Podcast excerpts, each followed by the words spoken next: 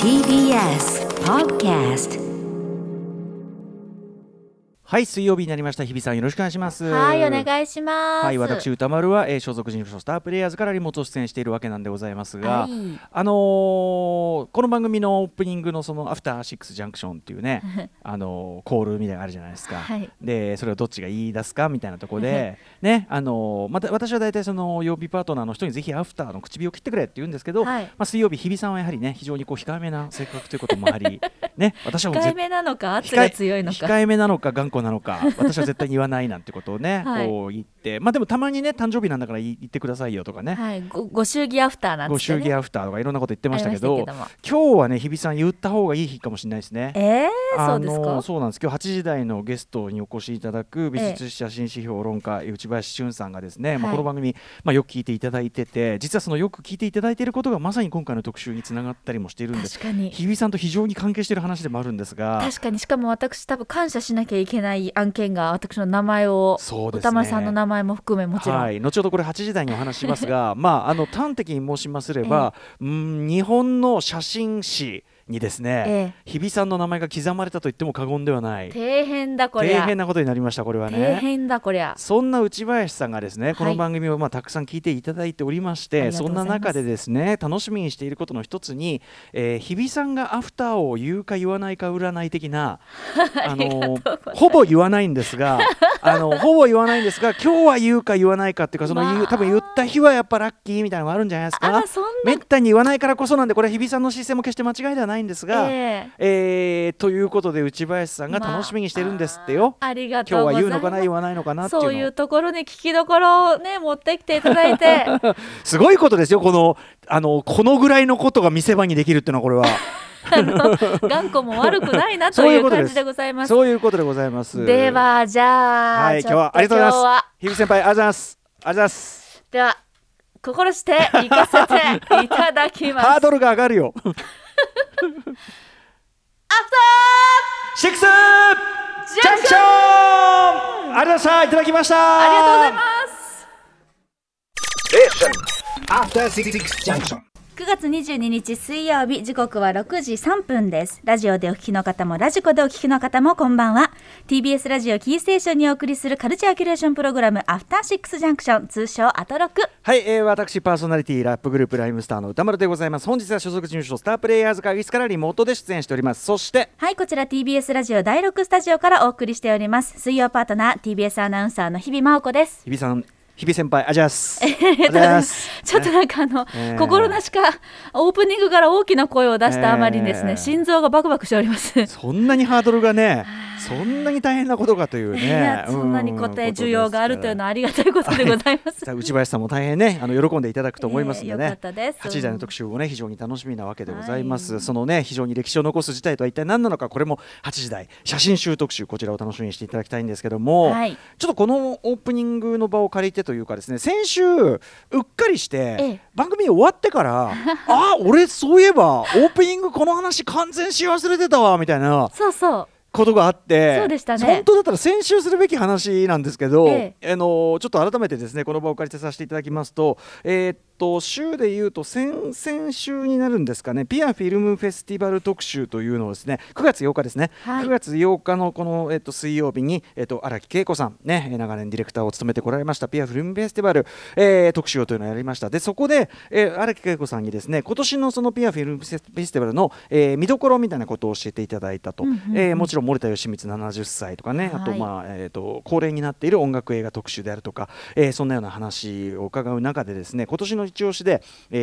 ナンポン・タムロン・ラタナリットさんというですね、まあ、タイの非常に、才能ある若い映画監督、の特集上映があって、これが非常におすすめであると、日本の映画監督の影響も非常に色濃く受けた、タイの中では非常にこう独自のスタンスを貫いている非常に面白い、映画の作り手であるというようなことを教わって、岩井俊二さんさんの影響とかももちろんこれアジア非常にね影響強い、岩井俊二さんの影響も強いし、そして森田芳光的なところもやっぱりあると思うみたいなことを荒木さんおっしゃってましたよね、はい、でそのナーポンさんのその上映作品、まあ、いっぱいあるんですけど、まず1本先週の水曜日だから、15日ですか、15日に行ってたんですね。でその話をし忘れてしまったということでございまして、申し訳ございません。いかがでした？先週はねマリー・イズ・ハッピーというこれ2013年ですかね、はい、彼の長編2作目にあたる、1作目が36のシーン、2012年の作品、これ荒木さんもおっしゃってましたけど自分でもう一から全部作って、なんていうかな、全部こう自分でやっちゃったみたいな感じで、そういうのも森田さんのデビューに重なるねなんて話を36のシーンしましたけど、それともうほとんど間髪入れず作り始めたのがこのマリー・イズ・ハッピーということみたいですね。で国立フィルムアーカイブに見に行きまして、で監督のなんていうかな事前コメントというかな、ちょっとしたこう作品解説みたいなのが頭についてみたいな感じなんですね。でそこでこう話してで、これどういう映画かっていうと、メインはその女子高生でね、女子高生の女の子、マリーさんという女の子で、彼女がしている、ツイッターの、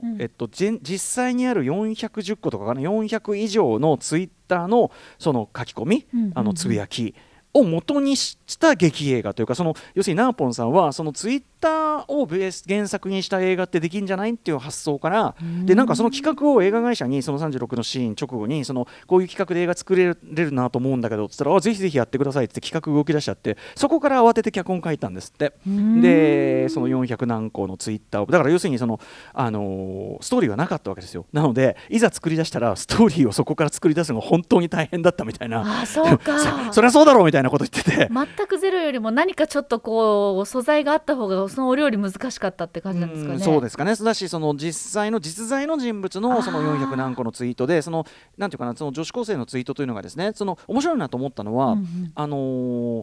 今さ多分2021年にツイッターをテーマにその映画を作るって言ったら、絶対にその誹謗中傷であるとか、SNS 内の何かこう圧力であるとか、とにかくそのネットにおける人間関係の圧力、マイナス面とか、なんかこうちょっと人のネガティブな感情に触れちゃうとか、必ずそこが多分焦点には絶対扱われるじゃないですか。少なくとも題材としては絶対に出てくるじゃないですか。それはそうですね。これがね2013年というその年代の問題なのか、もしくはタイのその女子高生のツイッターの使い方がそうなのか、全くそういう話にはならないんですよね。あ、そうですか。はい、作りとしてはそのツイッターのその書かれている文字が、その一応そのなんだこうリプライとかこういう文字は出てるんだけど、ツイッターのリアルな画面じゃなくて、すごい割とそっけない字幕としてでカタカタカタっていうこうなんかキーボードなのかな、打つような音とともにこう出てくると。なのでコンピューター上に映っている、映し出されるコンピューター上でコミュニケーションしているこう文字というか文章が画面に映し出されて、しかもそれがそのコンピューターのリアルな画面ではなく、単純に純粋な言葉としてそれが画面上に映し出されていくっていう、その作り方は完全に森田芳光さんの春的でもあるんですよ。そこはもうこれすごいっぽいなと思いました。最もそのなんかちょっと多少こうツイッターですよっていうその記号が出てるとことか、カタカタカタってそのね、スマホで打ってるんだろうからカタカタカタってことはねえだろうって気もするんだけど、なんかそこに多少に匂わせがある分、抽象度はよりその森田監督の春、当時パソコン通信と言われてた、今でいうメールですけど、それを完全に心と心の純粋なやり取りであるかのように見せた森田作品の春の方が、ナーポンさんちょっとある意味ちょっと進んでいると言えるかもよみたいなそんなことをね、森田ファンとしては思ったりとかしてね、96年の作品ですけどね、春はね。で、それはそれでいいんですよ。全然これはこれでその、実在ので、そのすごく要は日記みたいな内容というのかな、しか日記だし断片的な、なんでこういうね、なんで私は今こんなに苦しいんだろうとか、ちょっと途中でこう男の子に恋しちゃって、振られたのかなってこう想像するような出来事がこう語られてたり、あとはなんかそのなんとかで食ったらお腹壊しちゃって病院救急車呼んだみたいなのがこうポンって出てきたりして、そうするとそのツイッターがポンって出ることで、そこにいきなり救急の人がこう立ってて、なんかちょっとオフビートなギャグというのかな、ちょっとふざけてる、要するにそのツイッターを元に映像を後から作ってるから、そのきっとこのツイートの元にはこういう出来事があったのであろうっていう膨らましが、フィクショナルな膨らましもあるんですよ。だから実はリアル一辺倒っていうよりはちょっとそのなんていうかちょっとこうリアルからは乖離したようなっていうかな飛躍したような描写がポンって入ってきたりして、そのねポンって入ってくる例えば救急隊員たちがぼーっとこう立っているみたいな、まあ、なんかオフビートな笑わせ方とかはちょっと矢口忍作品というか、なんかそういうテイストもピアフィルムフェスティバル出身者と絡めるならばなんか矢口テイスト日本の作家でいうならば矢口忍作品テイストもあんのかなとかね、なんかねすごいただその感じの語られてくるのでいわゆるこうストレートな娯楽映画というよりはやっぱり非常に実験性が高いような作劇ではあった。でもねそこからそのマリーさんっていうその女子高生のなんていうのかなやっぱり素顔っていうかすごく近しく感じるっていうか、でなんていうのがこう浮かび上がってきて、まあ、でもちろんその少女たち のある一時期を切り取ってるっていう意味ではやっぱり岩井俊二的なリリシズムもあるし、でもなんかすごい不思議でした。トータルではやっぱりその僕はまだこの1本しか見てないんだけど、あのアンポンさん面白い作り手なんだなっていうのがすごい分かる感じで、でこれまだ2013年デビュー2作目ですけど、その後ナオポンさんはさまざまなあのジャンルの作品を撮っていくということをね荒木さんもおっしゃってましたけど、実は、ピアフィルムフェスティバルもう明日で終わりなのかなあ、もうそうですね、あ違う土曜か嘘だ、土曜までやってるんだけど1週間ぐらい前、そうそう、25日までやってるんですけど、明日僕またナオポンさんのですね作品も行こうと思ってます。ハッピーオールドイヤーというのもチケット取ってるんでこれも行こうかと思ってるんで、やっぱりこういう機会じゃないとね、このハッピーオールドイヤーという2019年の作品、これ大阪アジアン映画祭でグランプリを受賞した作品ということで、おそらくですけど想像するに2013のワリーズハッピーよりは割とこう完成度高くなってるっていうか、多分そういう意味ではこう分かりやすくというのかな、そのコミットしやすい作品になってたりするのかなとかね、いろいろ、まだ僕はその1本しか見てないんで全然そのナナポンさんの作家性を云々するほどは知識がないんですけど、めちゃめちゃ面白いし、こうやっぱそういうところにやっぱ明らかにそのこうなんていうかな老若男女っていうかこうアンテナ高めな人がちゃんと来てるわけですよ。そうですか、座席1個分けモードではあったりするけど、ちゃんと集まってきてて、もちろんすごいプロっぽいね映画評論家なのかなみたいな方も全然いたりとかなんかそういう中でやっぱいいなっていうね、こう映画祭でこうなんかこうなかなか見れないものを見るってやっぱりいい体験だなということを思ったりしたのを先週完全出演しておりまして、先週ちょっとね森田門が出たばっかりだったりしてね、ちょっといろいろはしゃいだったりしてましたけどね。いやでも本当に日本映画本当にたくさんご覧になるっていうことを聞いてたので、実際にやはり映画でもそれぞれの要素っていうのイズムみたいなものが感じられるってことなんですね。そう、まあ、それをなんか自らのそのなんていうの沈黙と化してですね、やってるんだと思う。しかもそれはそのタイのその他の映画作家とはやっぱりかなり違うスタンス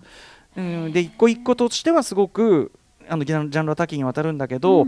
そうなんかねちょっとねメタ的な言及があったりするっていうのが特徴で、これ荒木さんもおっしゃってましたけど、途中そのナナポン監督からのファックスが来たりするんですよ、劇中になんかそういう作りとかもなんか面白いなとかね、そうなんか人を食ったような感じもあったりしてね、でもなんかそのツイッターのなんかすごくやっぱその日記のように書いてるから、すごくでも本当に書かれた言葉なんで、すごい生々しい感情が出てくるかと思えば、やっぱりちょっとふざけて書いたようなツイッター、しかもそのふざけて書いたようなつぶやきをベースにそれを実際に映像化するとめちゃくちゃバカバカしいことになったりとか、あるいはそのちょっと膨らましすぎだろうみたいな、膨らまし方をあえてしてるとことかもおかしかったりして、なんかそのこういう作り方があるんだっていうのもありましたし、あとやっぱりそのツイッターを題材にしたっていう時に我々が想像するものとはちょっとバランスが違ったのが面白かったですね。なるほど、作品ごとのなんかこう進化みたいなのもでいいですね、ピアフィルムフェスティバルで見られるっていうのも ねそう今回はそのナナポンさんの作品、多分ねおそらく投資で見られた方も中にはリスナーの方にもねおそらくいらっしゃったりするのかなと思うんですけど、はい、非常に貴重な機会でした。明日も行こうと思っておりますというね、ありがとうございます。そんなお話でございます。これあれですよね、配信でも見ることができるそうなので、配信ナーポンさんの見れるんだっけ、確かそうだったかな、はいはいはいはい、どうだったかな、ごめんなさい、確認した方がいいかな、あれじゃないピアフィルムフェスティバルアワードのあれじゃないエントリー作品は見られますってことじゃなかったっけ。じゃあナーポンさんのは行かなきゃ見られないのかな、多分こっちはそうじゃない、失礼しました、じゃあちょっとごめんなさい、もしちょっと正確なとこ調べますけど多分そうだったと思いますよ。はい実施制作映画 のエントリー作品の方はオンラインで見られるという、そっちも見なきゃね、そうなんですよ、だからその期間があるからオンラインで見ればいいやなんてのんびりしてたら、もうそうか終わっちゃうのかと思って今焦りました。ハッピーオールドや見られる、そうなんだ、見られる、そうなんですね、そうなんですね、はいはいはい、私は劇場を伺いますけど、はい、ということでじゃあなんていうかないろんな場所にいらっしゃる方もこれで見られるということなんでね、はい、いやそうなんだよな、見られる、でもね俺ね昨日まではインターネットが止まってたんで、見れなかったです。今日の昼復旧したんでちょっとそうそうなんですね。はい、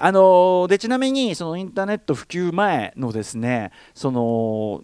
歌屋で調べられることを調べようのあれでちょっと昨日なんかちょっととある調べ物をしててですね、はい、その映画における、うんうん、ちょっとそれに関する話、今日この後ね北村沙耶さんお越しいただいて、まあ、ある種批評入門というかそういう話を伺うわけですけど、楽しみ、うん、なんかその批評というかな、そういうことをするベースになるにあたってやっぱそのこう僕はこういうきっかけでこうなんかを調べようと思ってこういう調べ方しますみたいな話をちょっと後で時間があればしようかなと、うんうん、はい、ちょっとまた自分的にも発見があったりだったんで、はい、何の話かといえば、またその話かって感じですけど1978年リチャード・ドナーバンスーパーマンの話なんですが、はい、出ました、はいはいはい、そんな感じでいってみましょうかね、はい、本日のメニュー紹介です。ということでこの後すぐはカルチャー界の気になる人物動きを紹介します。研究者で批評家の北村沙耶さん登場です。北村さんの新書批評の教室、蝶のように読み蜂のように書くについてお話伺います。そして SC から日帰りでライブや DJ プレイをお送りするミュージックゾーンライブ&ダイレクト、今夜のアーティストはこちら。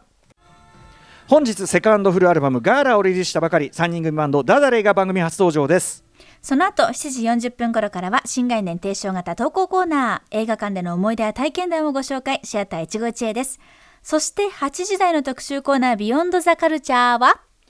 重、でか、そして高、でもいやだってだから日本の写真集はすごいのだ特集。はい、ということで私もね、全然にわかもにわかというか全然門外漢というかビギナーもビギナーなんですが、まあ、写真って面白いなというね、うん、芸術作品としての写真というのに非常に興味を持っている昨今なんですが、芸術作品としての写真集、まあ、興味はあるけど、うん、正直チョイスとかのマップが描けるほどは知識がないんです。だから日比さんに写真集プレゼントしたけど、なかなかこういろいろもちろん手に取って調べて見たり選んだりはしたけど、マップが描かれたチョイスじゃないんで、なんか大丈夫これでいいのかなみたいなそんな感じもあったんですですけど、はい、ということで、今夜はですね、共著写真集の本、明治から2000年代までの日本の写真集662が間もなく刊行される、うん、これまさに私にうってつけなんですよ。だから、ね、写真集という軸でマップが描けるという非常に貴重な本、これ10月初旬に発売という予定されているということなんですが、こちら美術史写真史評論家、内林俊さんをお迎えして、この写真集のこのね、写真集についての本を出されるこのタイミングでお迎えして、お話を伺おうという特集です。はい、180年に及ぶ日本の写真の歴史の中で押さえておきたい写真集であったり、その見方や読み方、さらには世界的に見てもクオリティの高さは圧倒的という日本の写真集のものとしての魅力を案内していただきます。冷静に考えてさ、写真誌みたいなのはまだあったとしても、うん、写真集誌ってなかなかねないものね。そうで、本当に私歌丸さんにプレゼントしていただいて初めてものとしての写真集の、なんて言うんでしょう、説得力っていうか、はい、存在感の強さみたいなものを実感したので、うん、はい、まあ、確かにこのコレクター意欲をね、こうかきたてられるものでもあるんだなということをすごく思いました。所有することへの喜びがとてつもなくある、ね、ものであったりする。しかもそれは日本独自のレベルの高さだったりするようなんで、お話伺いたいと思います。楽しみです。番組への感想や質問などリアルタイムでお待ちしております。アドレスは歌丸@tbs.co.jp、 歌丸@tbs.co.jp まで。読まれた方全員に番組ステッカー差し上げます。そして番組では各種 SNS も稼働中です。 Twitter、LINE、Instagram それぞれフォローお願いいたします。それではアフターシックスジャンクション行ってみよう。